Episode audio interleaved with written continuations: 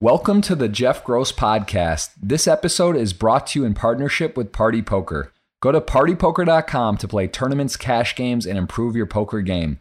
Make sure you subscribe to the podcast to hear all of my future episodes. All right, welcome everyone. We have another podcast, a very special guest, friend of mine, world champion. He's an Olympic gold medalist. We got Audley Harrison in the building. Audley, how are you? Whoop, whoop, whoop. Very good, sir. How you doing? I'm very good.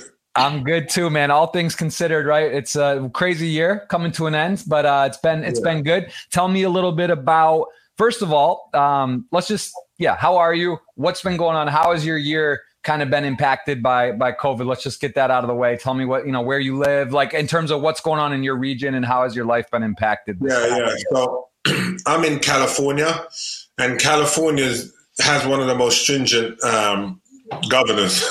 So he's really kind of locked everything down. When I left boxing, thankfully I got into the haircare business with my wife. So we have a hair salon in Calabasas, and we have a haircare line. And the hair salon industry has been decimated, to be fair. Our salon's been closed 3 times now. We were closed for 5 months. Then we were closed for 2 months, and now we're closed again. So it's been a horrible year for the hair industry, really under pressure. But all the governors and all the TV personalities, they're all getting their hair done every time they're on TV, but they need to shut down. It's really kind of a crazy situation. So yeah, we've been closed a lot. We have the hair care line that we're scaling, just closed a couple of big POs. So that's been horrible with COVID. With the lockdown, I've got 2 kids. They're both homeschooling. So my son's 7, having to deal with my son. It's like we're the teachers, and obviously hustling, busy. It's definitely been challenging. My daughter's 14, so she's okay. We've also been in the middle of a remodel. We've been doing a remodel that's lasted all year because of COVID, trying to work and navigate, having workers here and all that has been a nightmare. Too. So that's been it's just been one of those years, from Kobe going in January. And obviously, my daughter's a baller. I love Gigi, so it was like a big. That was big, and it's been nonstop. Every month has been something big. Did have some good news. I had some bad news and good news. My dad, and I haven't really spoken about this, so this is like you're getting exclusive. But my dad, a month ago, got diagnosed with leukemia. I found him collapsed in his house and rushed to hospital. And that was tough, so they didn't think he had 4 or 5 weeks on chemo in hospital. And, 77 years young and fighter. I know where I get it from, and he basically beat all the blood transfusion. They had a brain hemorrhage and he basically beat all the odds. And he came home the other day. So he's back home, recovering, in remission. Like he beat all the odds. So some good news from a terrible 2020. Pops just beat the odds, So, wow. Well, congrats to him and you and your family. That's scary, and that's stuff that you just never want to deal with, but it happens. And speaking of a fighter, just go get through it. Whatever it takes, you go get through it. He had the same attitude. I'm going to get through it, and he did. He beat all the odds. So that's some good news to finish off 2020. And tough times don't last, tough people do, 2021's coming, the future's still bright. As tough as it is, I know people's lost loved ones and it's been a horrible year, but, life is going to go on. Until we're gone, we're going to live it and live it to the best of our ability. And every knock we get, we're going to get knocked down and we're going to get back up. That's the only way life is, and that's the only way you should live. Keep moving forward no matter what.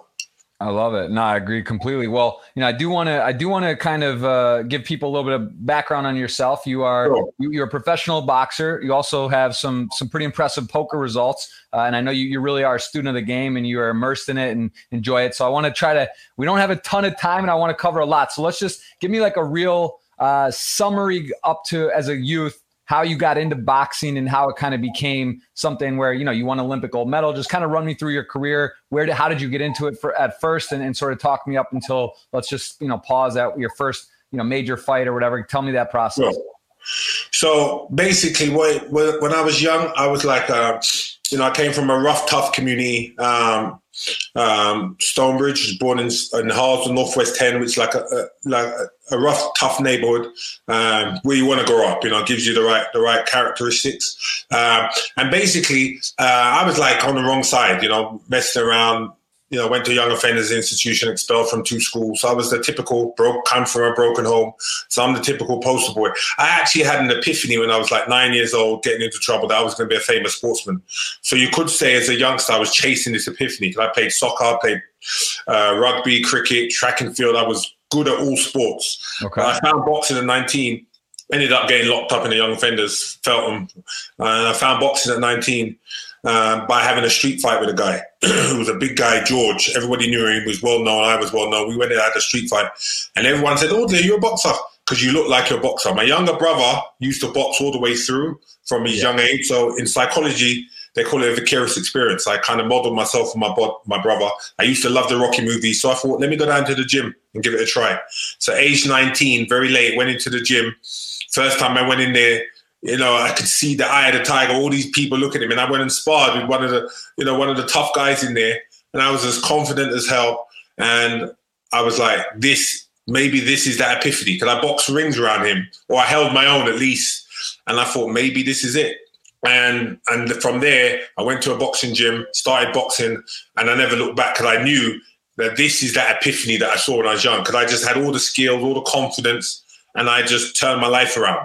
You know, and one thing I used to hate when they spoke about boxers is they say, oh, he's another boxer, he's been to jail, from a broken home with no qualifications, been expelled. So that's what made me go back to college at the same time while I was boxing, because I'm like, I'm going to be the first boxer they talk about. Here's a boxer who has an education as well, who turned his life around. So went through, ended up like dominating the amateur career, won 2 national titles. Then I won 6 international tournaments and then went to the Commonwealth Games. And at the same time, boxing wasn't even talked about in the UK. Amateur boxing, Olympic boxing. We hadn't won a medal for 32 years. So it was like, we're not even talking about, you know, England's never going to win a gold medal. So I used my marketing finesse. By that time, I graduated with a degree from university in sports science and leisure management. So the marketing, I really understood it. I had the street hustle. Now I'm matching it all together. And so I went to the Olympics. Everyone said, oh, this guy can't win. I went to the Olympics. And I had a great campaign behind the scenes, not only to win the gold. I said, I'm going to win the gold, but I'm going to put boxing on the map. So I kind of created a campaign with the UK to get boxing funding, because boxing wasn't funded. So I kind of marched to the Commons, the Parliament. I marched to Parliament with like 50 people. I put it on the news. I've done my own press releases. And basically, I had a meeting with the sports minister, the then sports minister, and he got us like 500 grand. To go to the Olympics, to train and qualify to go to the Olympics. He got the whole team. We only had 2 boxers qualify. Went to the Olympics and just wrote my history. You know, had 4 fights, won the gold medal, and won the gold medal, which was on BBC. You know, 6 million people watched it in the middle of the morning, and I came home a household name overnight. You know, so that epiphany I had at 9 years of age, I'm going to be a famous sportsman. That was that dream realized, you know. Wow. So after I won the gold, you know, I wrote my autobiography came out, Realizing the Dream. Because that was that part of that journey over. I'd realized the dream. I'd come all the way from the bottom and I rose all the way to the top with a degree, with an Olympic gold medal, with an MBE. And I thought, I'm going to keep going because this journey is not meant to stop with me now signing with a promoter. So I ended up signing my own deal, went behind all the promoters' back. And that was my biggest problem. I didn't sign with a promoter. I went direct to the network, done my own deal, obviously 7 figures, and became my own independent promoter. It had never been done before in the UK. So it meant I went against all the promoters. I went against the system, and I didn't care. I said, I'm going to keep doing it. But it means my performances had to be perfect. But I came out of the Olympics with my knuckle totally ruptured because I fought 2 fights, my semis and my finals. I fought it with a totally ruptured knuckle. That knuckle there, totally ruptured, had that totally repaired. I didn't care. I was winning the gold. I had an injection put in my hand for the final, and I just went there and done it. But my whole knuckle had to be repaired. So turning pro, I done the big deal, but I wasn't ready for about 6 months, 8 months because of this. I had to get surgery, so they couldn't wait. I had my first 2 fights definitely, and I wasn't fully there in shape. Getting there, just kept on breaking down. It was horrible. Let me interrupt you for a second, just because my understanding of, Michael Phelps, who was my roommate, one of my best friends, he actually, it's 2000 where you won the gold medal, right? In Sydney?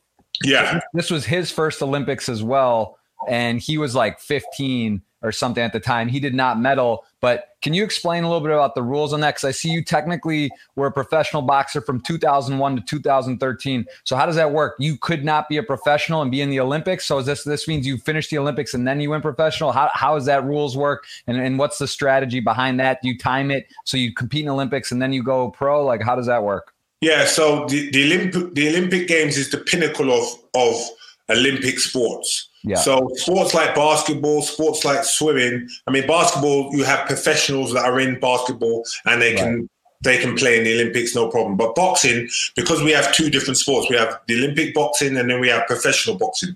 So in boxing, you cannot be a professional. You cannot be a Floyd Mayweather. You cannot be Anthony Joshua and go box in the Olympics. Right. So the Olympics is like our shop window. If you go to many boxers box around the world, but they don't go nowhere near the Olympics. Just to qualify for the Olympics is hard.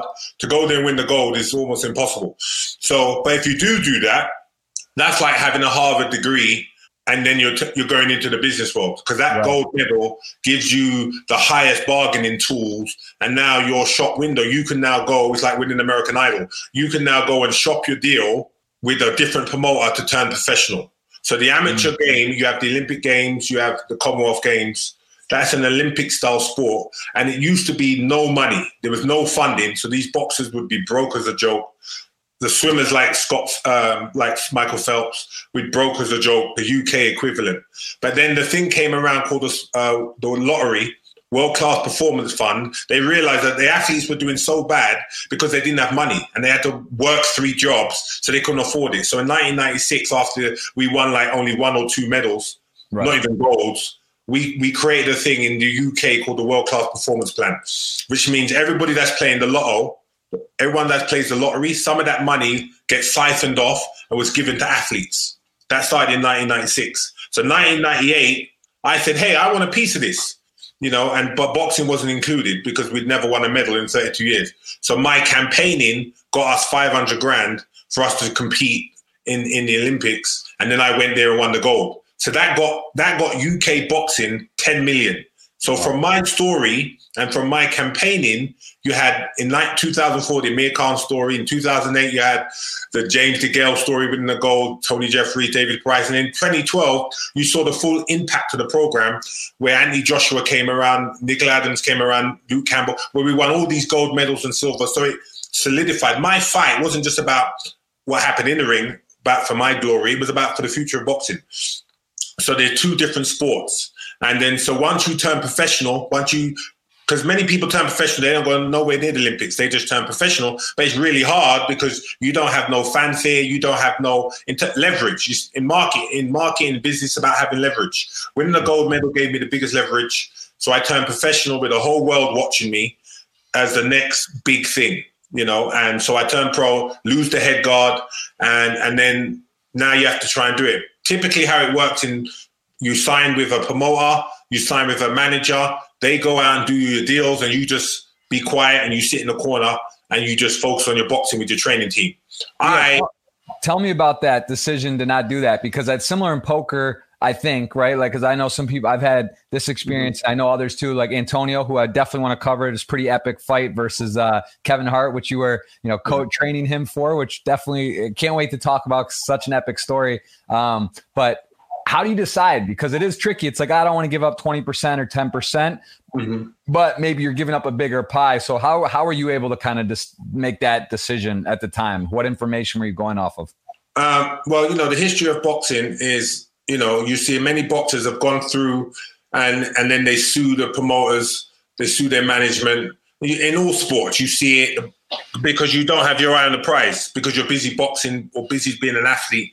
So typically what it is, just like in the music industry, these promoters, they're expert negotiators.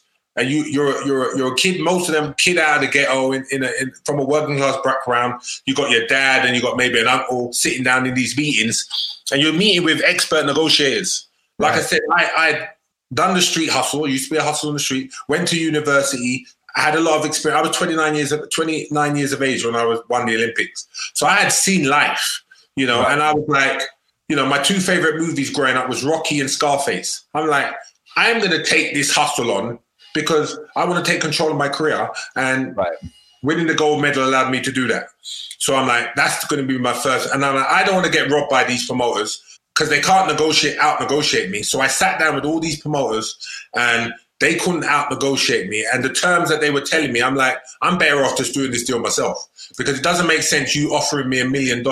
I'm like, okay, you're offering me, say you're offering me a million, but what's the TV network worth? What's it worth behind the scenes? How many countries are you going to sell my fights to? Because I want to be tied into that too. Once I started asking those questions, they couldn't deal with me. Right, then it was like, oh, a million sort of they realize it's a gyp. This happens in sports, soccer, contracts, rappers, stuff young. Yeah. People want money. Like, oh, like, yeah, we'll give you 100K guaranteed. Yeah. And, It sounds good. Kind of robbery. Sounds good.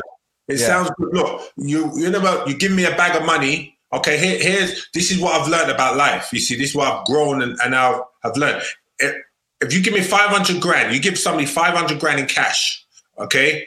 Or you give them an annuity for the next 10 years that's worth 5 mil. You see it with the lottery all the time, which is the majority of people, especially from the ghetto, comes from nothing. They're going to take the 500 grand in cash straight away rather than taking a payment of taking 50 grand every year for the next 20 years.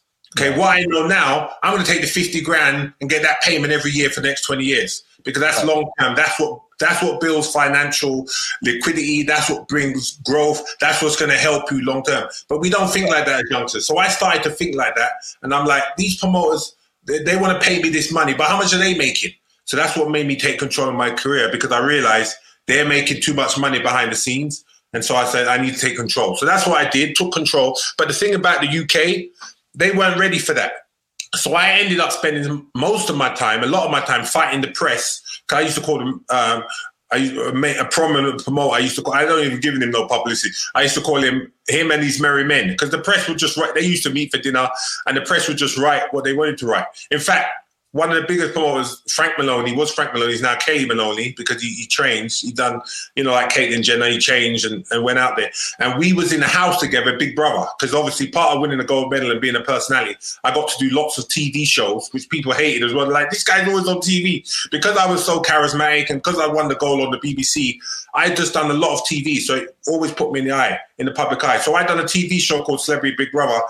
And I was in the house with the promoter, who was the sidekick of the main promoter who gave me all my trouble. But he kind of spoke, she kind of spoke about all of the things that they used to do. They used to meet every week and the person that they were going to try to mess up every week was me. So I fought a horrible campaign behind the scenes, like trying to do it. And obviously me not winning the world title looks bad on my resume. I won a junior version of a world title, but I should have won a world title for sure. I had everything there lined up. Even though I was a little older, even though my body had injury, I would have got there, no doubt. And that's another story in itself to say why I didn't get there, the true story of why I didn't get there, because obviously, Superman didn't get there, and there's a reason why. And it wasn't that I wasn't good enough, and it wasn't that, he just didn't want to deal with the main promoter, and that's why he didn't get there. But the story will, one day I will sit there and bare my soul, and tell the real heartful, truthful story one day, but that's not for now. But for now is just to say that, look, I didn't do it all. And remember, from where I started, coming from a broken home, being in a young offenders institution, being expelled, I've done a great job just to turn it around and get myself back on track, educate myself, win a gold medal, get an MBE, become famous, reach my book, done it all. I just couldn't catch up enough because every time as a pro as well, I had so much breakdowns. I tore my pec, tore the other pec, ruptured my knuckle. I had to have another on my knuckle. I had to fix a hernia. I had so many injuries to overcome. And all those setbacks kept on putting me back, cracked my rib, had to keep putting me back. And I just didn't have my age. And just because I was fighting the system, I didn't really have time for those constant delays. People say, he's not active enough. And it was very hard being older to be active like I needed to be, like a youngster who can fight every 6 weeks. Plus, I was also the promoter. So promoting the shows, getting venues, locking all that in, you couldn't do that back-to-back like every 4 weeks like a promoter could. So there were some challenges to being an independent promoter and being the fighter and trying to go back-to-back. You got a full plate. You were doing it all. You're your agent. Oh, my God. I was doing it all. Crazy, man. I can only imagine. I wouldn't change it for the world. I wouldn't check, even though it didn't work. I didn't get everything I wanted, because you know what? I took on the system and I almost got there. I almost took, The fight that I had with Danny Williams won. Danny Williams won. I came back, not ready. I just got married. That was my first, I was unbeaten, 19-0. So if you look at my record, unbeaten, 19-0. Right. Ring Magazine, which is the Bible of boxing, had me the future of the heavyweight division. They put me, Joe Messi, Dominic Gwynn, like three up-and-coming heavyweights as the future, the next Lennox, the next Tyson, the next Holyfield. And so that was 19-0. And I was fighting on the promoters network. The promoters, by that time, the deal that I had, being an independent with the BBC, had done. I'm now fighting on this guy's, this promoter who was my arch enemy, my nemesis. And so I boxed Danny Williams. I lost on a split decision, but I basically took the fight on short notice because I didn't have the TV deal now. And I'm unbeaten. I'm like, where do I go? So I have this fight with Danny Williams, first one, and lose on a split decision. Horrible performance, horrible. I didn't turn up. You know, I didn't turn up because it kind of all got to me that, you know, I'd lost my deal and now fighting on this guy's promoter. And I didn't feel, I should have pulled, been a smart, and this is where you have people that protect you. If I had a management team and I wasn't my own boss, they probably would have pulled me out because they knew I wasn't ready. Even the day before you could pull out, and many fighters have done it if you're not right. But tell me about that one though. Like, so you were 19-0. I mean, that's a pretty crazy record, right? You every time are you on top of the world? I mean, how confident are you at this stage of your career? And then when you go there, did something feel different that day? Like you were saying, did you kind of sense something was off, or did you still just think? No, I knew because when I lost the deal and I had to go to America, now I'm not my own promoter no more. So it's already like part of me, I tell you the truth, part of me in 2004 was like, I'm not going to box again. Part of me was because my whole dream died. You know, my whole thing was about being independent, you know, and not working with anybody, and to be the heavyweight champion of the world as an independent, the first guy. So when that dream died, I had to kind of refocus, and it took me time to refocus and really get that back. Thankfully, I ended up doing a deal with Al Haymon. Al Haymon, behind Floyd Mayweather and everybody else, like one of the greatest advisors in the game, like bar none. He's like changed the game bar none in America. So when I came to America, I went with Al Haymon, you know, and I'd done two fights with Al Haymon on network TV. He still allowed me to keep control of my career. But what it was, I kept on looking back at England. You know, by now I'm serious with my girlfriend, who's now my wife, Rachel. But I kept on looking back over England, you know, and when I got married, because I realized that, look, you know, I'm from a broken home. I was living that single life, but I'm like, maybe this is not what is, you know, I need other things. It can't just be boxing. Because now I'm not got my promotional deal. I need to move somewhere else. I need to, in terms of like my goals. So I kind of had to kind of set myself up, and I'm like, okay, let me do it with another promoter. But the last promoter I wanted to do it with was to go back to the UK and any of them. So signing with Al Haymon gave me the way to keep going. But I kept on looking back over there.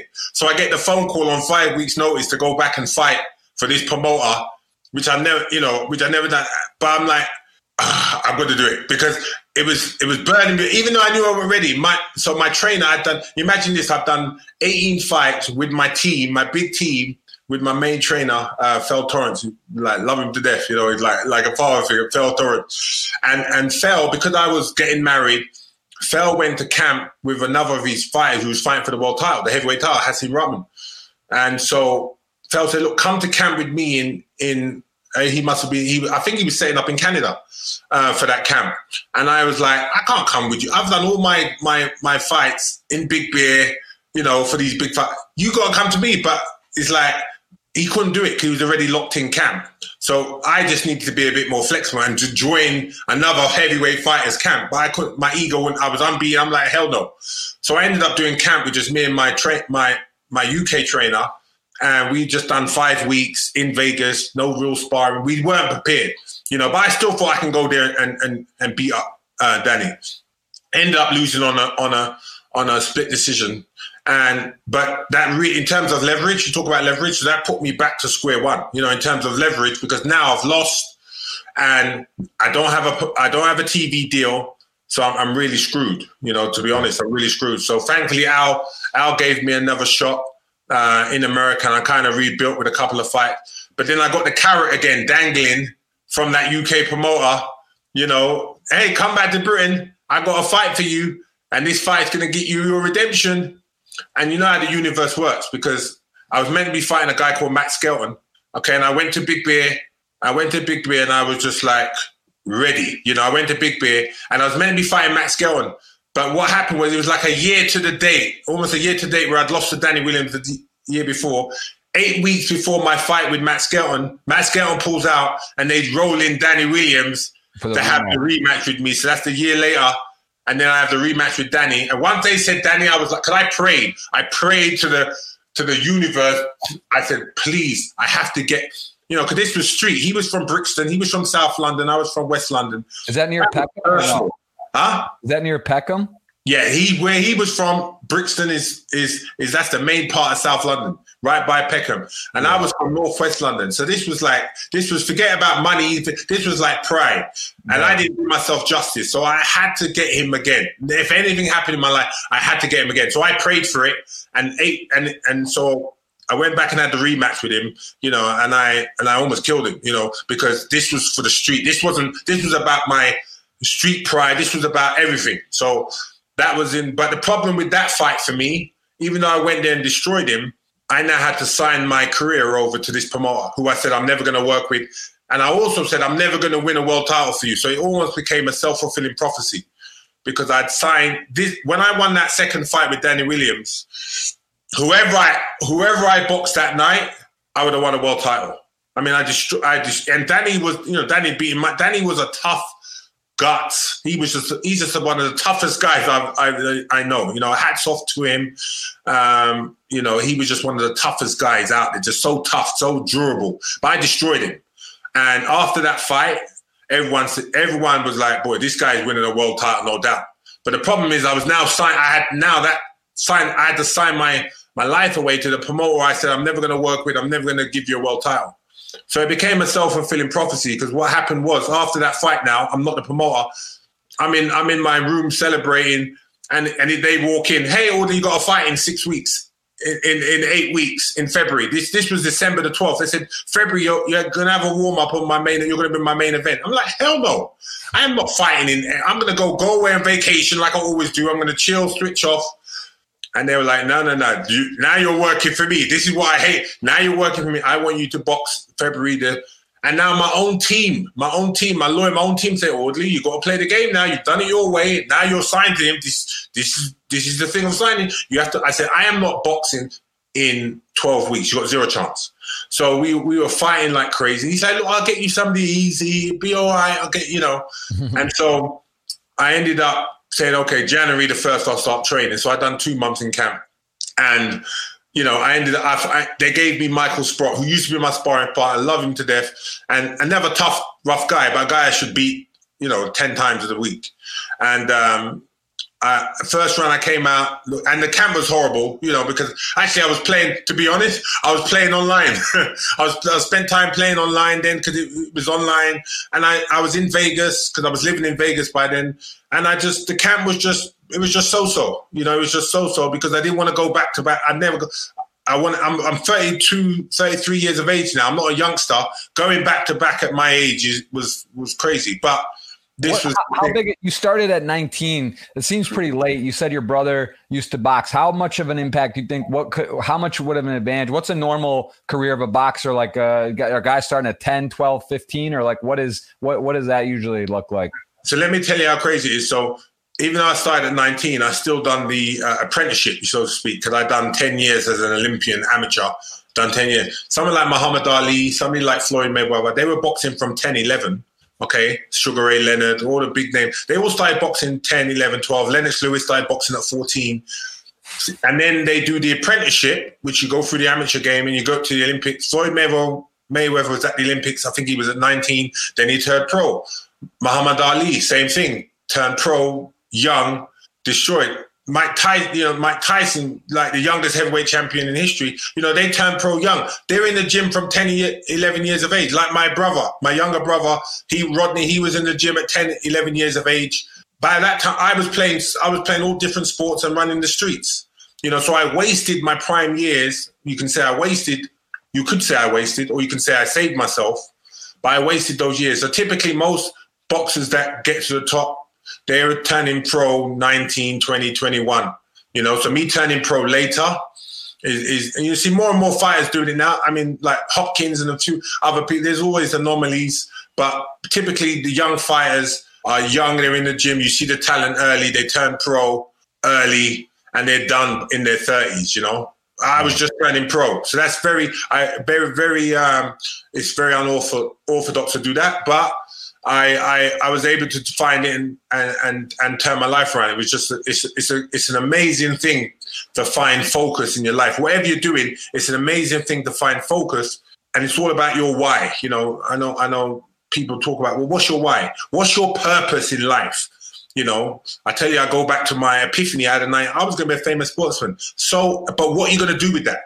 You know, I use that platform, and I know I changed the face of boxing in the UK in terms of like funding, because it wasn't funded. And obviously I changed it for my life personally. So, you know, I found a purpose and I made that work for me. And I've been able to travel around the world, and had I not traveled around, I wouldn't even be talking to you right now, you know, because boxing gave me poker. And poker gave me Antonio. Antonio gave me. So it all, everything happens for a reason. If you don't quit in life and you overcome obstacles, like my boxing career, when I lost to Danny the second time, and it even lost to David Hay, I've been under the biggest, you can say rubble, the biggest rubble, because you know the David Hay fight. I mean, David Hay was my protege. When I turned pro, when I went to the Olympics, David Hay, Carl Froch, all of those guys there were like 10 years younger. So they're the young guys coming up. And so I was like Superman, you know, and all those guys were like my proteges. They looked up to me. Then I used to spar with David. And so for David to then go past me, and then, you know, to give me the opportunity was great, because I won the European title in 2010. I came back with Eddie Hearn, Matchroom, now become the biggest promoters in the UK, bar none.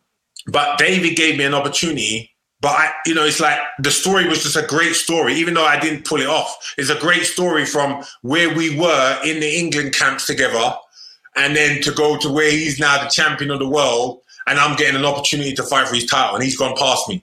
You know, so it just goes to show how life is.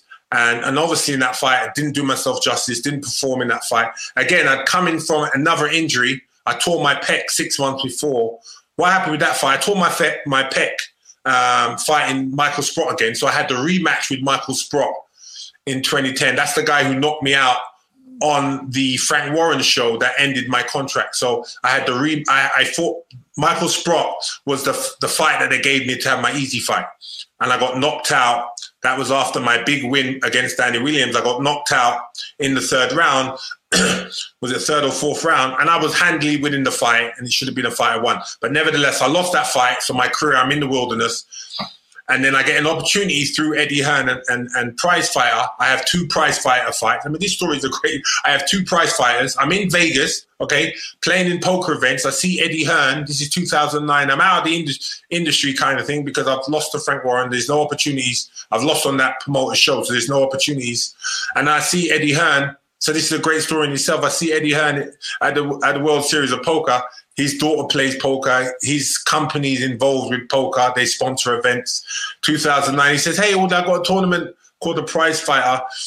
You should come back and do it. I'm like, no, I'm not doing that, Eddie. I'm not, that's crazy. So we're chopping it up over the poker tables. And I said, okay, let me come back and give it a try with you. And let's see. And Eddie was just getting into boxing. And his dad, Barry Hearn, has been a very successful promoter in the 80s and 90s. And now his son is like, hey, I want to get my chops wet, and I want to get... And he had this thing, formula called Prizefighter, which is a very popular show. And it was like with old fighters who were kind of out the game and young fighters, giving them an opportunity. And it was like 8 fighters, and you box all on one night with one winner. You know, and it was like... So I thought, okay, I'll give it a shot. So I came to the UK, done that. I ended up winning it, winning the Prizefighter. Kind of got myself back in the game, and Eddie said, hey, let's roll this on. If we can get your European title, And if you win the European title, that gives you a worldwide ranking. You get in the top 10, that can give you a world title shot. Because I've been banging on, realizing the dream, I'm going to win a world title, I'm going to win a world title. But it looked like it was slipping away from me, you know, from injuries, from not performing in those fights. It looked like that dream was going to be over. You know, my best years were definitely when I won 2006, I was ready then, you know, losing to Michael Sprott. Then I had a bad car crash, almost lost my life. 2007, somebody rang into me. So I kind of went into the wilderness. I came back on that Nemesis's show, lost to that Martin Rogan, which I thought, a fight I thought I won. But once I lost that Martin Rogan, I was in the wilderness. You know, they all the papers crucified me. They said, oh, this guy, he's done. You know, so I was kind of in the wilderness, and that's when I started focusing on poker. That's when because I'm in Vegas, and I'm like, okay, and I'm starting to understand the game of poker. I'm playing more and more games. Who got you into poker? What made, you know, why not some other thing? Was just you were right at that time? Was there a friend who showed it to you? Did you see it on TV? What sparked your interest? So what happened is, my wife, Rachel, she was like a celebrity hairstylist, and she was in the Mandalay Bay hotel, which was a popular hotel back then, probably still is okay right now. But back then, it was like one of the main hotels. Right. And so when I was over here, I was just like chilling. When I left the UK and came to America, I used to walk her dogs and just chill.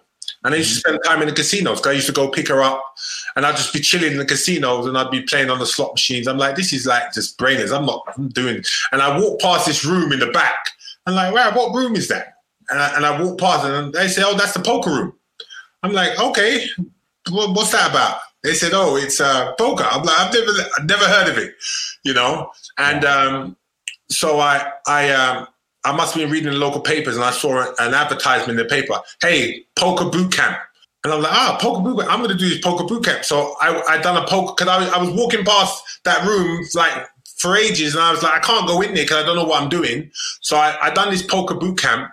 And I'm like, this is better than playing blackjack. This is better than playing roulette. Because I'm not giving. Once they told me about how it works, I said, so all the money goes to the players, not to the house. It's a little bit of money. It's called a rate, goes to the house. But most of the money gets shared between the players. And the good players are the typically ones that win. I'm like, okay, that's my kind, you know, because I'm very astute, and I like to use my brain for everything I do. So that's why I done a poker boot camp. And I fell in love with it. I was like, wow, this is... You know, and the first time I sat down, I went and sat down at the table, played like a 1-2 a cash game, and I loved it. I really said, this game is, you know, people said, oh, poker's a game of the good players is skill, the weak players who never played is luck.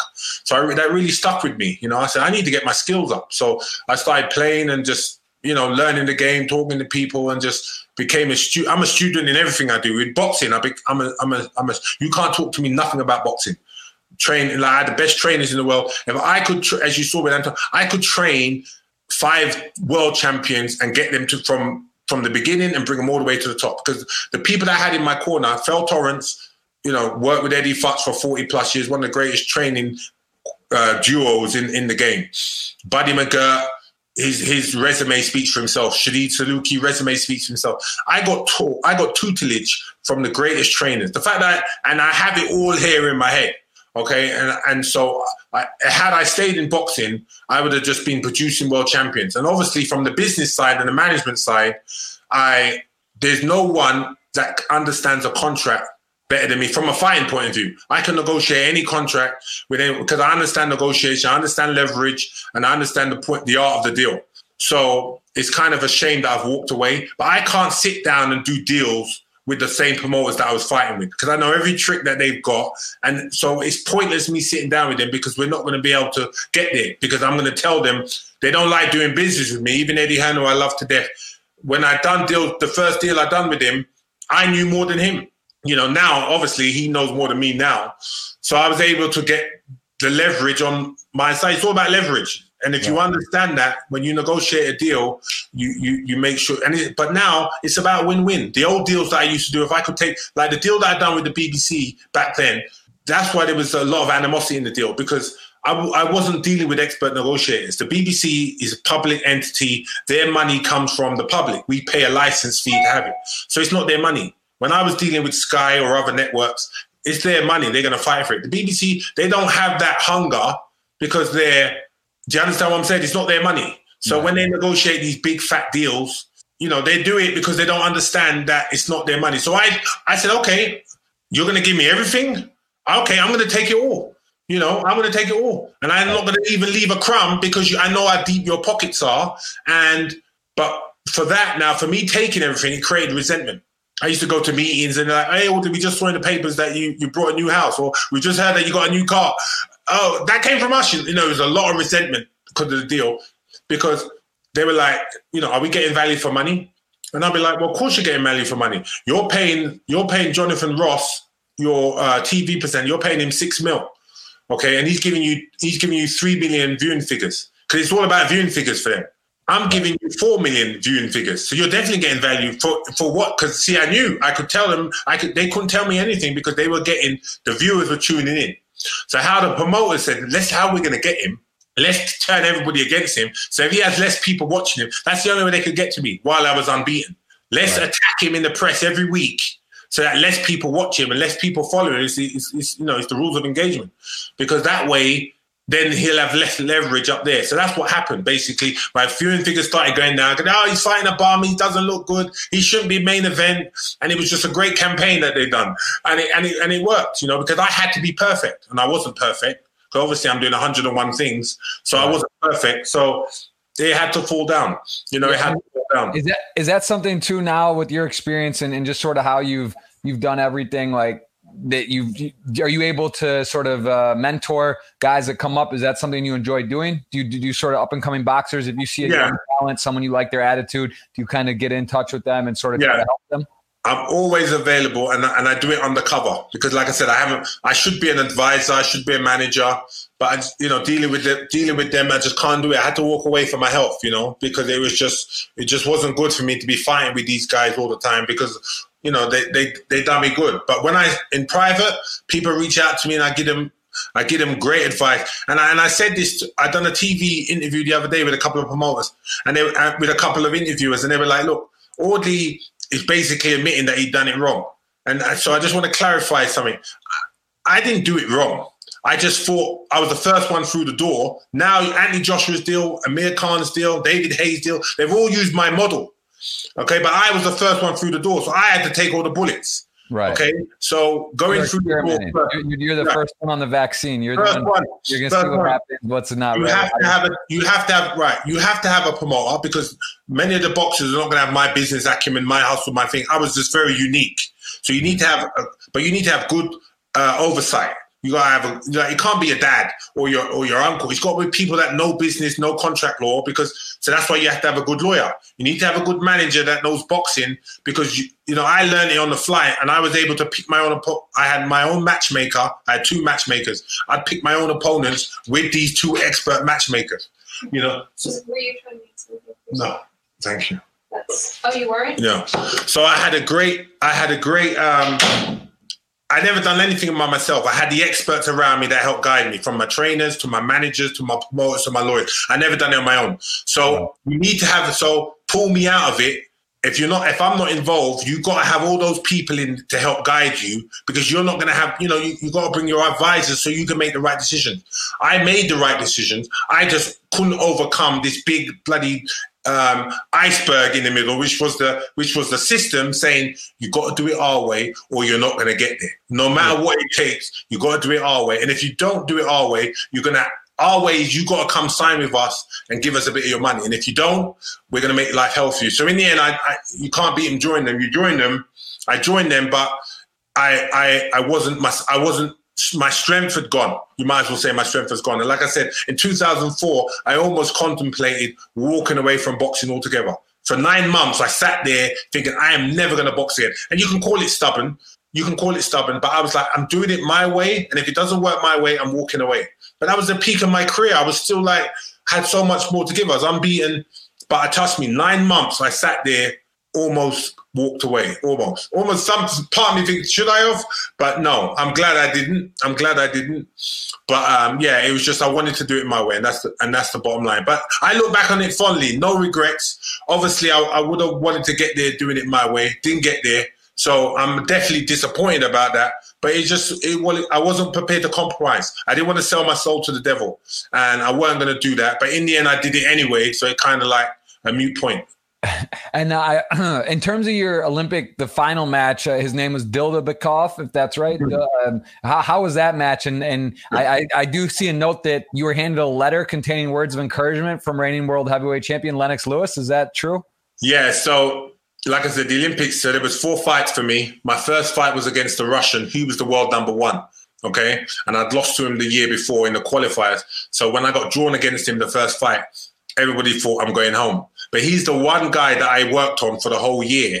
So I was praying that I get him again. Again, the universe worked for me, and I got the guy that I wanted. Because that made everybody... Because I walked around before the Olympics saying, I'm going to win the gold medal. And I dyed my hair all different colours. And I said, I'm going to win the gold medal. And I made everybody know that this is the... You're looking at the future Olympic gold medalist. That's how I walked around the village. Everybody thought, this guy, who is this guy? You know, I went to the American camp. I went to the Canadian camp. I went to the...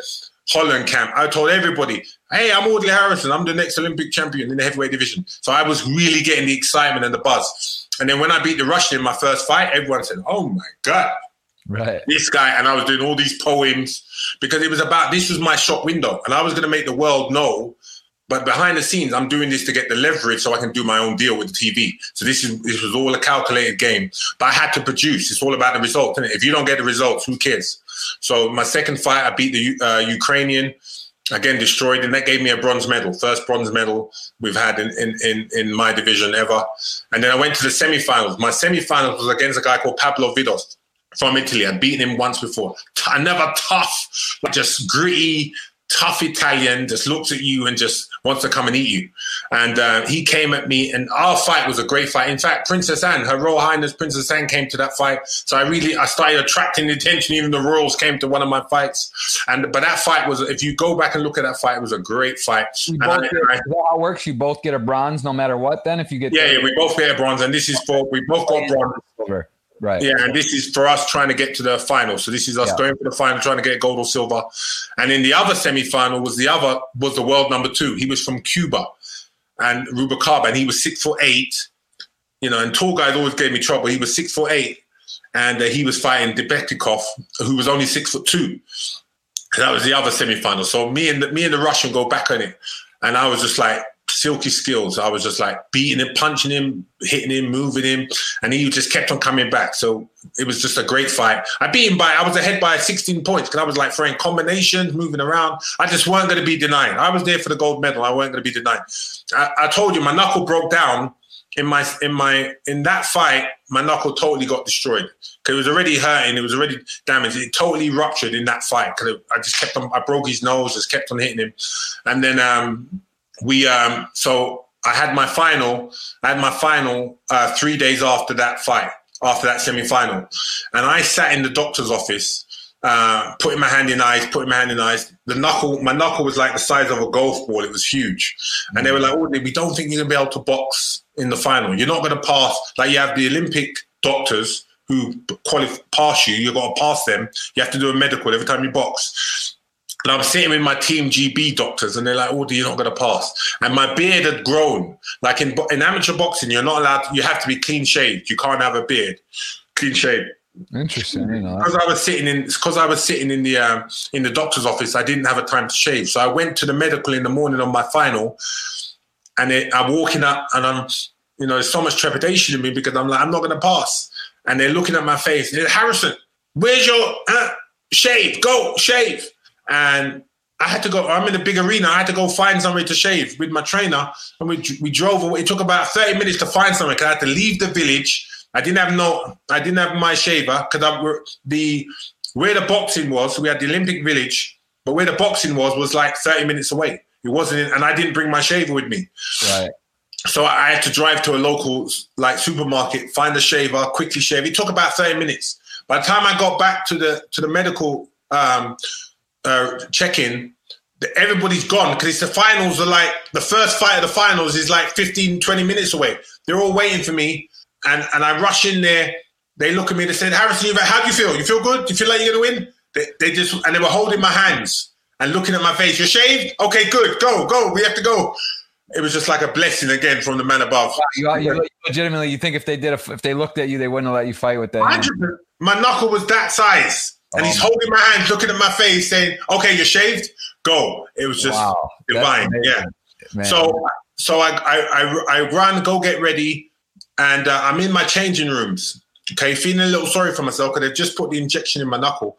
My knuckle was just like, it was just killing me, and I'm in the change room getting ready. Like I said, feeling a little sorry for myself only because I'm in pain. I'm still going to win this, but I'm in pain. And then they get a letter. I get a letter passed through. They said, "Oh, we got this letter." I'm like, "Who's it from?" They said, "You have to read it," and it was from Lennox Lewis. I hadn't met Lennox Lewis. Obviously, knew him, respected him, and he wrote a letter and he said basically, "Hey, Audley, this is Lennox. I'm in training camp watching you. And, you know, we're all proud of you. We're all rooting for you." And he finished it from one Olympic champion to another. Respect. And when I tell you, like they built these like temporary changing rooms that were temporary. So you had a door and it was all like a wood partition. And when I read it, it was like a shot of adrenaline through my arm. And I jumped up like, I'm winning this gold medal, no doubt. And I kicked the door. I kicked the door right off the hinges. Just with adrenaline, I was ready, you know. And I was jumping around and I walked out there and I was just like, you know, there was nothing. And what was even more amazing, again, the universe, the number two, Rubacaba, the big Cuban, he lost to the Kazakhstan, the Beklikov, who just kept on throwing right hands over. He was like getting punch, and this just kept on throwing big right hands over that would hit the Cuban in his face, and you could see that, and he was getting scored by the judges. So I was fighting him. So a little more about a matchup for you. Oh my God. And I jumped on him. And I chased him around the ring. And he was tough as nails. He came back. The third round, we were going back and forth. It was like my head again lifted up, but I weren't going to be denied, you know. And I won by about 15 points. I was punching like a middleweight, you know. I was just throwing lots of combination punches, and you know, won that Olympic gold medal, and you know, changed my life and changed the life of so many in terms of boxing future, because it really set Olympic style boxing on the map. And Britain hasn't looked back. Then we were. In terms of the League of Nations, of how it was, we were like Z.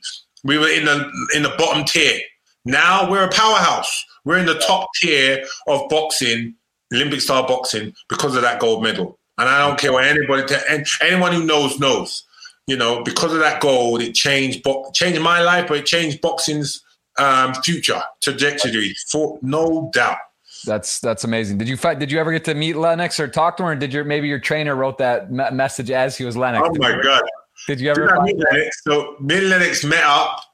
He invited me to Vegas. So Lennox Lewis, there's a guy called Mark J. There's a guy called Mark J who's he was the head of marketing for the Mandalay Bay at the time. But so after I won that, Lennox invited me to Vegas for his fight with David Tua. Okay, at the Mandalay Bay, Lennox invites me, puts me up in the suites. I get to meet all the owners of the hotel. We have a breakfast together. Lennox like, this is the future. You see, now you dominated the Olympics, but this is the pro world. This is what it's like at the top of the pro world. We're all in the suites on the top floor. Okay, and that fight is why I met my wife. So there's the head of PR is a guy called Mark J. He was British, and a guy called Tim Vincent, who's a DJ over there in England, who I knew. He said, "Audley, when you go to Mandalay Bay, ask for Mark J. He'll look after you." So I linked up with Mark J. and I said, "Mark, look, I need to." So me and Mark became friendly. Okay, that's 2001. In 2003. I said, "Mark, hey, I need to get my haircut." I was in Vegas again, because I went to Vegas. I ended up signing with my trainers who were from Vegas. So I went and watched that fight with Lennox. Me and Lennox became very, very close. Okay, and he kind of became a mentor for me, which was like amazing. He became a mentor for me.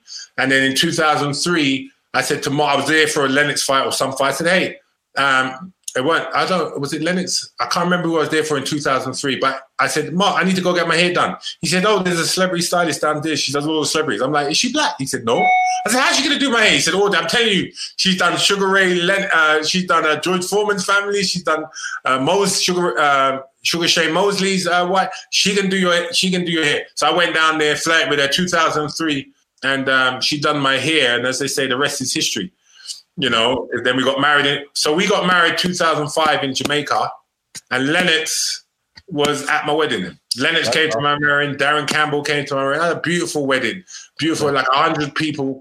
And Lennox came out. Lennox and Violet came out. So lots of love. I got lots of love for Lennox, man. And we're not as close as we were before, but we are in terms of like, just like what he, you know, he kind of, I remember sitting in the mountains with Lennox when everything went wrong, when I lost that deal with the BBC, because I didn't lose.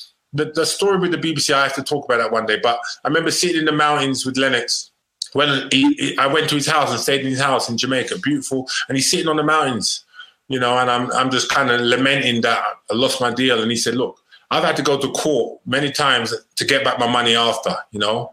And he said, "So just focus on the boxing." I remember him telling me, "Focus on the boxing for now, and you'll get your money back afterwards. Go to court, take him to court, get all your money back." But I'm like, "Lennox, if you've done that, I can't. I've got to go one step further and keep controlling my career. I've got to do it now." But, you know, maybe I should have listened to that, because it burnt me out. Trying to fight the system when the door was closed, it was almost impossible. You know, and I ended up signing with them anyway. But Lennox just gave me some great tidbits coming through, and so I have a lot of respect for him. I see him quite the right way. About this with Lennox Lewis, he wins a gold medal in the Olympics as a Canadian. Is that something people in the UK boxing community talk about? Can you tell what's his background and what is that about? Yeah. Lennox is like me, Jamaican parentage. He was in England, and he left England with his mum. I think they left the UK at 12, and he went and relocated to Canada. So obviously he started boxing for Canada. His roots were Britain. You know, heritage Jamaican. And then at 12 years old, he's in Canada, starts boxing, you know, and Lennox, again, he done that same 10-year apprenticeship, because he started boxing about 14, 15, you know, I think he turned pro at 24 after he won the Olympics. He went to the first Olympics, I think, and then he done the second Olympics where he took it down. So and then once he turned pro, there wasn't really a market in Canada for boxing, you know, so he turned pro. So he turned pro back in the UK, where there's more of a market for him, and he used those UK roots to blow up. So that's the story with Lennox, and just it's been a great journey. Very cool. Well, I want to take some Twitter questions. Also, we got to touch on Antonio, because that is how we sort of officially know each other. So tell me about this, Mr. Esfandiari, two-time podcast guest, one of my closest friends, and pretty incredible story. He goes on a journey that gets laid like 35-1 odds against Kevin Hart. You know, they kind of play some poker, friendly, whatever. They start talking, and he was like, "I'd love to knock you out," or, you know, "hit you in the nose. I'd love a shot at that big beak." And they start talking. Next thing you know, there's a bet, because of course that's what in poker people like to bet. Antonio has a bet. And then how do you get hooked up with Antonio? And tell me about this, because I know Antonio. He's not very athletic, at least in the past. What's the deal? How did this happen? And what was his real shot? How did you get introduced to him? And what was the sort of arrangement for you to take on this this undertaking for Antonio to become a boxer in a year and win a match versus Kevin Hart? So, as I said, really a student in the game, been playing poker since 2006, 2007. I've had some good success along the way. And because I'm a boxer, every time I'm at a table and, "Oh, he's a boxer," I'd end up talking with, you know, most of the poker pros. I've met most of the poker pros along the way.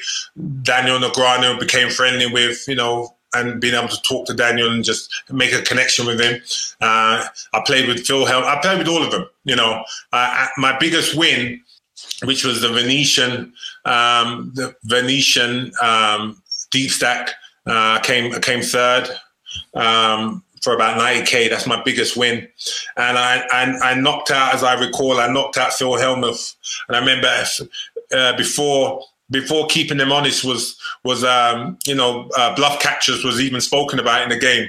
You know, I remember he had position on me, always raising me. And I started calling him down, because I realized I had to adjust, because he was just stealing too many pots. And that was where I started calling him down, and I was able to take some big pots off him. And I almost took down that tournament where I ended up coming third. But that's because I think Phil went, Phil Hellmuth went out 14th in that tournament, and he was steamrolling through me until I started fighting back. And that's what got me that win. Defending my big blinds with Phil Hellmuth. So So I know a lot of the poker pros really do love the game, really do love like mixing with them. Every year I go to, Vegas and playing the World Series or one smaller event. So I've been doing that, like I said, since 2007-8. I've had some good successes, up to about 250K. Obviously, I've had some big losses as well, and big wins. So I'm kind of right there about with a big win. I know I've got a big win in me. And so last year I came back. I'd been away for a little while. Last year I came back, so I'm going to dedicate some time. And at the same time, I'm with the Antonio thing. I reached out to Daniel. I was talking to Daniel. I said, Daniel, I saw something on TMZ talking about this poker player. Going to be boxing Kevin Hart, and I said, "Hey Daniel, that's crazy. This guy's going to get killed because, like you said, wearing glasses. I saw him do the interview. I'm like, oh my god, this guy's going to get in trouble. He needs some help." So that's kind of how it was. So I reached out to Daniel, and Daniel says, "Hey, I'll connect you and see if we can make something happen." And so I went round to Antonio invited me round, and I went down there. Had a lunch with him and the lovely Amal, his lovely wife, and met the kids, the little ones, and we just had a talk. Noble and Zen.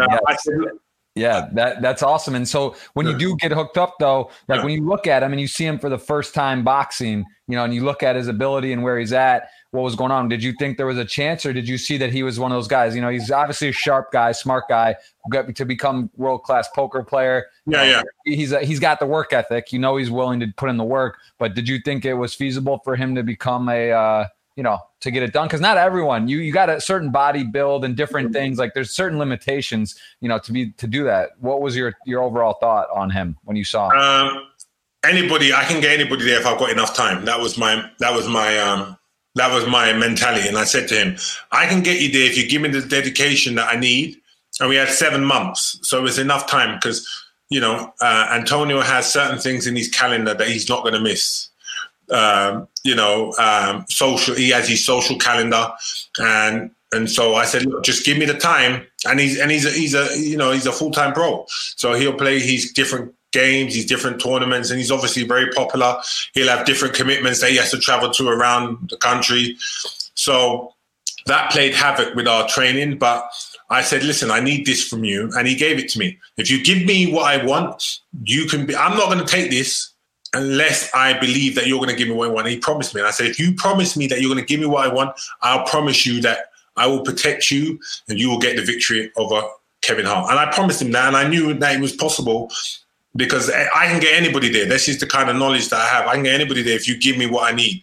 And he told me you were the only one who believed in him. I remember we were on Bill Perkins' birthday, his 50th. It was like February, middle February. And I was training with him and we were doing some hill work and stuff. And I was like, man, he's in pretty good shape. I was thinking, but still, because of boxing too, he's got a big reach on Kevin. He's got size. So that does play in his advantage too. What do you think the real odds should have been at the start of it? And what do you think it was going into the boxing day when they actually were there? What are the two odds you believe it really was? Yeah. 35-1 was fair in the beginning because Kevin Hart was a stud. Antonio wasn't fitness oriented, wasn't aggressive oriented, didn't have no boxing skill. So in the beginning, 35-1 was legit. But when you brought me on, it should have made it go down a bit. Right. And then the next one would have been once we started training, if you came and watched in training like a month out, they should have made it like 5-1. I think Kevin would have still been the favorite, but on the day I would have made it even money. Had you seen Antonio's training the last week, I would have had it even money because you would have known. Oh my God, this guy's. I didn't bring people into the gym because I didn't want people to know that I was training him. I didn't really want people to know how well he had. 7 months is a long time.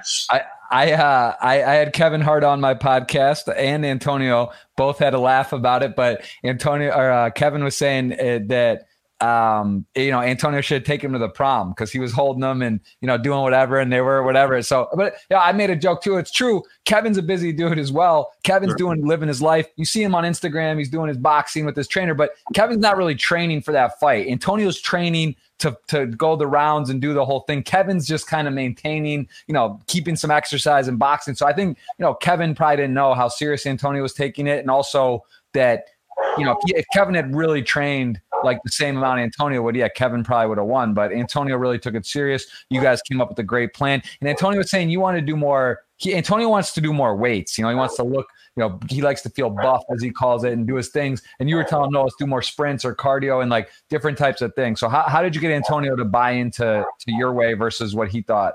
I mean, it was my way. It was my way or the highway. So we had those little conversations, but in the end, this wasn't a negotiation. I gave him some of the things that he wanted, but it was about getting you the victory that you want, and I have to do it a certain way. And so that's what we did, And it was like, you're not a weightlifter. We need to get you sharp. We need to get you understanding the technical rudiments of boxing, which is how to move away, how to close the distance, how to keep him away, how to tie him up. All those things was the sweet science of boxing that you're only going to get from an experienced trainer who understands boxing like myself. For sure. Yeah. So he does win. And what was the emotion? How proud were you when you actually won? So like that's got to feel very rewarding. So proud. It was like winning the Olympics. I was so excited for him and happy for him because he was vindicated. I know he was getting a lot of stick from people who didn't believe in him. And I just felt vindicated. And not for me, for him, because I already knew what was going to happen, especially in the last week when he put it all together. But yeah, just a great, and Antonio's a great guy. I played a lot of poker because of him, and just being a part of him and being around him. He's like a classy guy, a cool guy, and just a lot of love for him and his family, and just what he represents. I just like his vibe. It's my kind of vibe. Even though I'm a showman, I've also got the other side, and I'm intelligent. I'm smart. I'm a thinker. And I like to plan and strategize what I do. And so I think me and Antonio are on the same page when it comes to that, in terms of like making those decisions. Yeah, I would agree with that. Absolutely. Well, I have a few more questions, and I do want to hit the Twitter, because I know you got a jammed up day. Oh my God, I got three people here looking at me with daggers. All right. Well, let me just ask two more, and then we'll take one from Twitter. Is that, do we have a few more minutes, or no, you got to run this? Yeah. Okay. Mm-hmm. All right. Yeah. Let me just take, all right, it's going to be a $111 giveaway, guys, on there. If you want to get a question, you can get it in. We're not going to be able to take many. Let me just ask you this. The similarities between boxing and poker, other than the obvious competitiveness, what would be things that you see that are really closely aligned there? Good question. When you're facing, like, boxing is about facing your fears, and you go overcome it and go through, and you're going to have moments in the fights where you have to push through. And you have to have have conviction in the way. When I'm like I said, I'm going to win that Olympics, no doubt. Or when I'm in the fight where I've got an injury and I'm pushing through it, it's like that conviction. And I think the poker tables is the same way. When I sit down at that poker table, I've got that same conviction that I'm gonna come out on top today. You got to start with that. You got to start with your intention, which is how you're starting when you're looking at your opponent in your ring. When you get into the battle now, there's incidences in poker where you're facing an all-in challenge, or somebody's now free bet you, and your tournament's on the line, because for you to make that call, you're gonna. At first, this could be an all-in situation. So it's the same as in a fight where you get hurt and you gotta think, I'm gonna make that call, or I'm gonna just fight through. And we have those moments in the ring where we're gonna be called. And it's like, how are you going to respond to that? And I feel like when I get an all-in situation, it's the same. It feels like sometimes on those tables, you're in a boxing match. You feel like you're in a fight because you're getting, every time this same person, every time he's raising your big blinds every time, or if he's on the button, he's always raising your big blind. What are you going to do about it? It becomes a position where it's not even about what you have for cards. It's just about position and leverage, where I talk about. And you have to make a stand, because it's the right thing to do. And you have to be prepared to die right now because it's the right thing to do. And it's the same as in the ring. When you get hurt, you got to make a decision. you got to come back. It's the right thing to do. You know, so it's the poker players who are successful, you got to have aggression factor in there. Same as in boxing. You, at some point, you've got, your aggression has to come in, and you know, when I used to smell blood, when I used to get a box, I was a great finisher. Once I got you hurt and I smell it, bye-bye. Yeah. And it's on the poker tables. Once you got them on the rails in the poker table, you got to keep on them.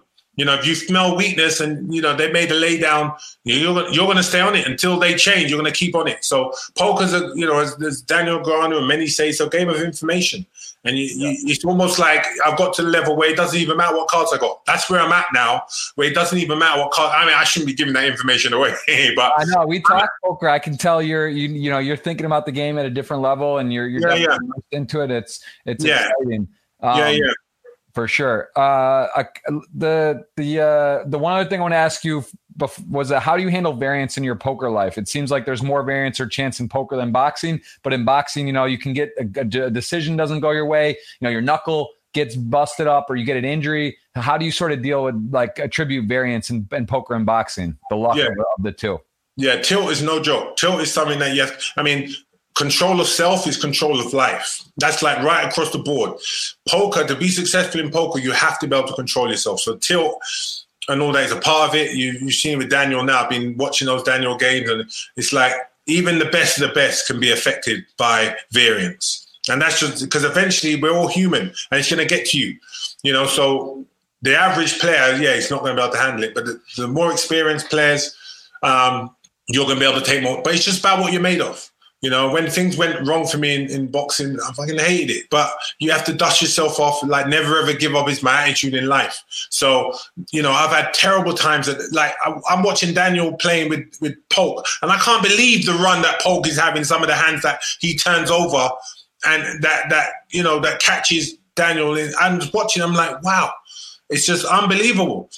Because it's just the greatest run. It's an unbelievable run. But that's how poker can run sometimes. It can run sick like that, even in live games where you think that, you know, you don't have the absolute nut because he might get there with a 5% and hit his 1 hour. But it happens, you know. But if it continually happens, it definitely breaks your soul, and you've got to be a strong character to get through it. So I just think about, you know, I heard a saying: when you're playing poker, you're either a gambler or you're the house. You know, I heard that saying. I was like, wow, that is so true. You know, because I used to look at it when I read Dan Harrington books. I love Dan Harrington books, Phil Gordon books. I was like a student of the game. I mean, he's 4-2, all those statistics, I've read it. But so I've got 16 outs, so I've got 8 outs, times it by 4. Okay, so 8 times 8, 16, 24, 32. I've got 32 outs. I've got 32% chance of hitting. So I'm going to chase it. Right, 32% chance. Okay, but what does that mean though? But what does that mean when you really look at it? You know, because it means 60% of the time you're going to lose, or 58% of the time you're going to lose. Now that's how I look at it. Right? And it's like you start looking at I think poker is a great lesson too about variance, life, understanding statistics. You know, 1 out, 1 to come, 2.2%. Shit can happen. You know, it happens. You've got to hold your position sometimes. And going through with this poker journey, I've learned to not make those calls. Like I saw you playing the other day and you laid down your jack. I called with my jacks just before the money. I was played in the WSOP event in Vegas online a month ago. I busted 10 from the money with jacks. But now, I know schoolboy era, I know I've laid down queens in that same position that made me cash like 5 years ago. So I know, but I've just come back to it again. And so it's like learning those, instilling those things again in me. Make sure you cash first, then you can ramp it up and go for it. You know, so it's just been a great journey. And variance in life, it's just like life. We don't know what tomorrow holds, Jeff. You don't know what tomorrow holds. It's like life, you got to just keep moving forward. Because that's how winning is done. Keep moving, no matter what that happens in your life. That's how I'd like to finish. No matter what happens, okay, while you're here and you're above ground, just keep moving forward. And be a positive light. Like I feel like education. I was born to educate and I was born to entertain. Those are my two mantras. So however I can do it, I do it to the best of my ability. And that's my thing. Just do it to the best of your ability. Don't give up on life. shit's going to happen. It's been a horrible year, but live life. There's brightness ahead. Whatever you feel about the vaccines, whether you're pro or anti, just live your life and put your best foot forward. And if I see you on the poker tables, I'm going to crush you. I love it. Well, I'm teeing up this $111 giveaway because I know you got to go. Just as we're doing that, as we finish here, give me there's a zillion questions. Literally, look at all these questions. So I'm sorry we're not going to get to all these, but Audley's a guy. He could be a 2, even a 3-time podcast guest. So maybe we'll be back in the future. It's been tight today. We got a lot of information, but tell me your nutrition about important in your life. Were you eating like perfectly curated meals with thing, or was it just kind of like a furnace and you were trying to get as many calories in as you could when you were in your prime? No, in my prime, I was in camp. I had my own chef. We used to cook. Well, my brother was our chef first in camp. Then we had brought in our own chef, and we cooked. Cause I had a big camp. I had a big team, and we'd cook for everybody. And everything was nice. It was the calories were count. I didn't count my calories, but we had energy food. We had strength food, and everything was done right. When we used to leave camp, when we used to do an 8-week camp up in Big Bear or up in Cornwall in the mountains, we were locked off. I used to always break camp, and I'd drive all the team to in and out or to one place. I say, right, as we're driving into Vegas or if we're driving into London, let's stop. Let's get some junk food. Cheap meal. We're living life. You got to live life. You got to have some fun. Yeah. David versus Goliath. How was that experience you went into with David Hay? We all know where we've, I know it's a good buddy of yours. How was that doing that? You got second in a tournament in the Philippines. You were over there the show. How was that? There's so much to cover. There's so much. Yeah. But yeah, so again, last year, after the Antonio thing with Kevin Hart, David reached out. He was doing a documentary, seeing if he could make it as a poker player in a year. And, he had these three poker guys that were his trainers. It wasn't working well, so he reached out to me, and it actually coincided with me just finishing the Antonio project. So I ended up flying out to the Philippines with him because I knew get him away where I can sit with him. And I sat with David for almost 24 hours, like 48 hours nonstop, just playing heads up with him and teaching him on the fly how to play poker heads up. And obviously part of the deal, we were playing in tournaments. So we played in that tournament in the Philippines, like a $500 buy-in. And it was good players. It was an ATP tournament. And David, it was 28 people cash. David cashed, or 32 cash. David cashed 28. I gave him a specific strategy to follow. He followed it and he cashed. And he didn't know what the hell he was doing. And I came second, almost took it down. So it kind of validated again about my play, and I love it. Yeah, and it was great because then I carried on training him full time, and I ended up coming to Vegas. He came to Vegas. We played in events. I almost took down the tournament. I played with 9,000 won those events. I came 32nd, so I almost took that down. And then we went to the UK, and he played in the Goliath, and wow, what a run! I busted just before the money again. Ace king over jacks just before the money, and. It was the right move, but didn't get the right result. But David had a magical run. He ended up cashing. You gave him some help. He came to the UK. You gave him some help. He ended up cashing, and he ended up rolling, I think, 50th. Where did he come out? I'm not even sure where he came out, but he almost took it down. Where did he come out? 40th out of like 9,000 players, or 9,300 players. He came pretty insane. Yeah, and it was just, and we were taught, and he had magical moments in there because I said I just busted the day before with my jacks over ace king, and he had a moment with jacks just like he's about 80th place. He had a moment with jacks where he laid them down. The guy had kings. I don't know. The guy had king because somebody else called. It was a 3-handed pot. Yeah, and he said, "Oh, I laid that down because of what you took. Because of what happened with your jacks." So it was just like a magical run. Yeah, I think he lost a cooler as well, like kind of flush over flush or something sick. Yeah, it was just supposed to be like David and Goliath. David really became Goliath, almost took down the whole thing, and it was just a great experience to reconnect with him outside of boxing and just put everything beside us, and it was just a great trip around. I love it. Listen, I haven't met your family yet. I hope I get to one day. I don't want them to hate me. I know you got to get running here. So let you buzz and just, you tell me when I'm going to choose a winner to win the $111 ticket. You just tell me when. Now. Boom. This is it. I'm sure someone's going to win a $111 ticket, and we're going to let, there it is. My man, Turbond just won a $111 ticket. Good. That's nice, man. 111 just for hitting the retweet button and getting involved. We'll send him a message. And Audley, I got to thank you so much for your time, man. I appreciate you. We'll be linking up soon. I hope we get to work together. Maybe I'll become a boxer one day, man. I would love to give it a run. So who knows? We'll trade some lessons and yeah. You're like a poker pro yourself now, but you know. No.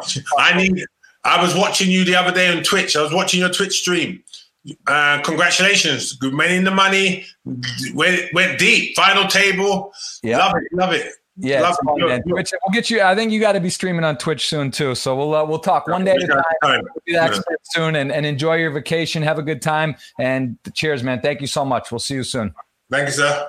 All right, guys, that's Audley Harrison, Olympic gold medalist, the man, the myth, poker phenom now. He's keep an eye out for him. And actually, I was with Audley. I know he's got to run here, but as we're saying goodbye, that was at it was a Triton 1 million, I believe, last year. I got to find it, but we were talking. There it is. We were there. I'll mute it. But this was cool. This was a £1 million buy-in. Audley was there. Check it out. I don't know. I'm feeling him on a Triton stop in the future. I'll buy a piece. He'll take a shot. We were chatting then, and we'll be seeing him at some high stakes soon. So thanks again, guys. Podcast number 112 in the books. We appreciate Audley. Follow him on Twitter. Follow him on Instagram. And also, he has got we showed this at the beginning, but he's got the Salon Nouveau. I believe it's closed at the moment, but it's been in and out. It's in Calabasas. If you're in the area, check that out. And they also have a hair care line, which right here you can check it out, nouveauhaircare.com. So very nice site, very nice stuff. I'm sure it's good. His wife is a world-class stylist, and Audley's got a lot of hair himself. So I would trust what they got going on. Check that out. Thanks again. We'll see Audley soon. Thanks for listening to this episode. It was brought to you in partnership with Party Poker. Go to partypoker.com to play tournaments, cash games, and improve your poker game. Make sure you subscribe to the podcast to hear all of my future episodes.